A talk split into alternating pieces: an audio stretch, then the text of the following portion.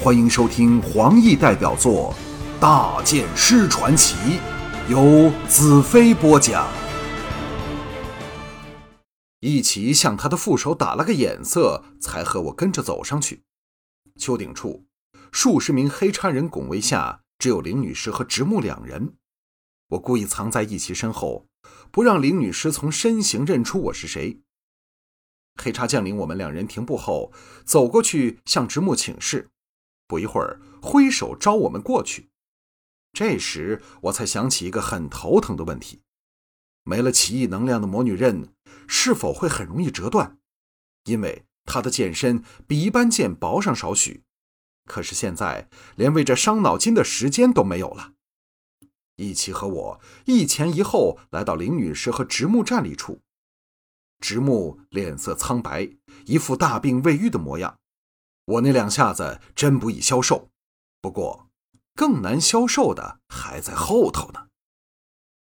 林女士脸色阴沉至极，冷冷道：“什么事？”一齐出奇的镇定道：“我们发现了大剑师的行踪。”林女士和直木同时一阵齐呼道：“在哪里？”我在一齐身后微笑道：“在这里。”林女士一声尖叫，响彻丘顶。锵锵两声，我和一齐的剑同时出鞘。当一齐的剑刺入带路的黑叉将领胸前时，我已扑到林女士和直木身前，左手一拳轰在直木头上，右手魔女刃则迎头向林女士劈下去。就在我举起魔女刃，我的精神全集中到刃体时，奇妙的事情发生了。一股能量由我体内流进魔女刃，就像昔日能量由魔女刃流入我体内的情形一般模样，不过却调转了过来。直木发出一下惊天动地的惨嚎，就若狼的叫声，仰跌在地上。林女士的反应比我想象的还要快。往腰间一抽，拔出了一支黑黝黝的铁棍。若我没有猜错，他那晚就是以这铁棍将我击昏。而当时他实在想要我的命，只不过我的体格可以撑得住，而且很快复原过来。锵的一声，铁棍断作两截，林女士额头现出一道难测深浅的血痕，踉跄退后。附近的黑叉兵闻声而来。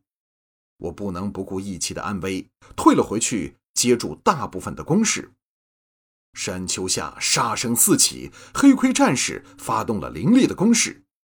我有若出笼猛虎，将涌过来的黑叉人杀得人仰马翻。义气的剑法非常高明，接住了各方涌来的黑叉人的进攻。我往林女士看去，只见几个黑叉兵正抬起了直木，随着林女士奔往小丘后的斜坡。我向一齐喝道：“随我来！”一骑剑势展开，破退了几个黑叉人，追在我身后。我将剑法展至极致，积了这许多日的怨气，真是挡者披靡。喊杀声和兵器交击声在后方响起，黑盔战士完全控制了局势，杀奔上来。围攻我们的黑叉人知道大势已去，四散奔逃。我发力狂追。不一会儿，将一齐抛在后方，距离林女士等人更接近了。奇异的力量在体内激荡着，我以前所未有的高速，几下纵跃，先追上抬着直木的四个黑叉人，斩瓜切菜般将他们连兵器劈倒，直木给扔到地上。这次他疼得连声音都发不出来。林女士停了下来。眼中奇光大盛，伸手探进了怀中。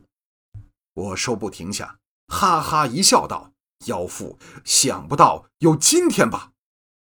我收摄心神，向他回望过去，深深刺进他异光银瞳的眼中。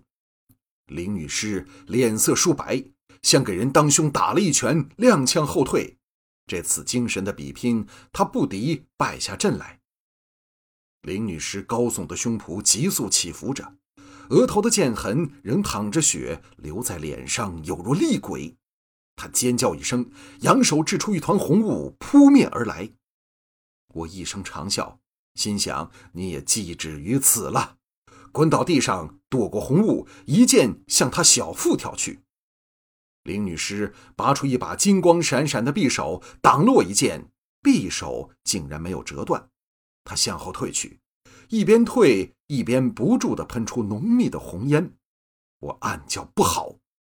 这时我们来到了丘角，再往后就是高级人参的长草原，加上这浓烟，要找他更困难了。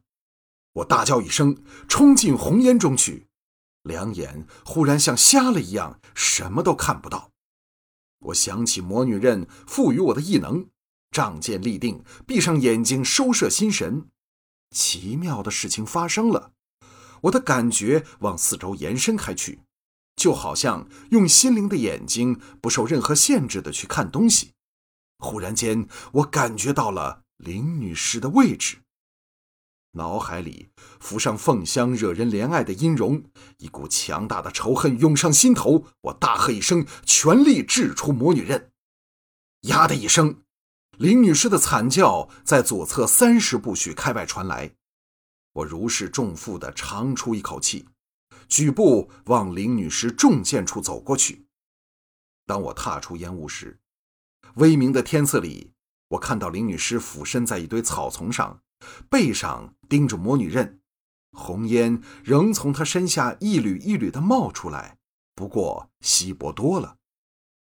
林女士艰难的侧头望向我，呻吟道：“兰特。”我来到她身旁，蹲了下来，叹道：“你知道吗？这是你应得的报应。”林女士喘了两口气，嘴角溢出鲜血。断断续续的道：“兰特，终终有一天，你会死的比我更更惨。